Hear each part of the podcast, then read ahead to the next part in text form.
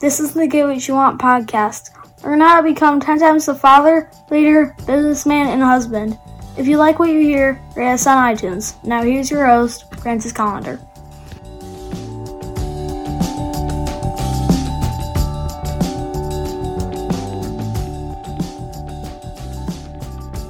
One of my favorite sayings is life is what you make it. And it is the, it is the truth. It is uh, people tend to make their life either really good or really bad. When you stand here and you you look at all the things that you have in your life, the things that you could be doing, the things that you really uh, want to be doing, the things that uh, obviously like everyone has life to live. But what is the point of your life? Uh, I'm not going to get all deep and philosophical on you. I'm not going to stand here and say, well, you know, yeah, life is life is a bowl of cherries and no, no. But life is what you make it. If you want to make life a hassle, it's going to be a hassle.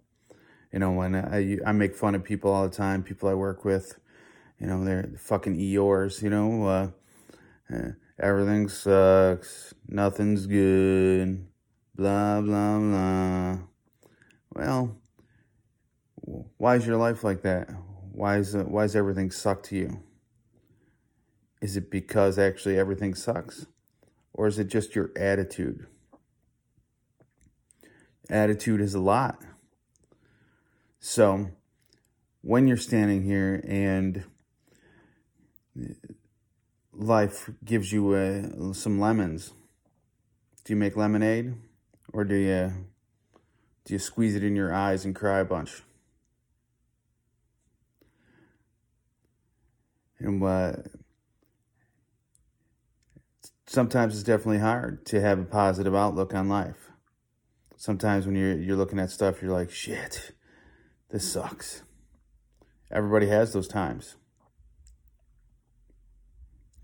But if you spend a little bit more time being positive, being, you know, having a good positive attitude and dealing with things in a positive way, your life is going to be uh, improved.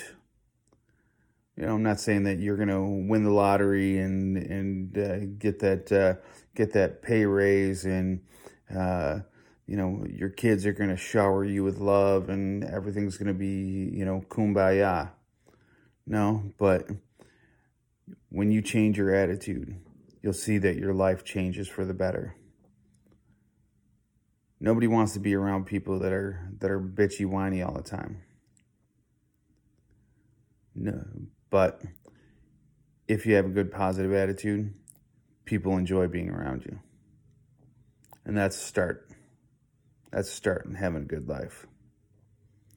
So that's your challenge for today. Improve that attitude a little bit.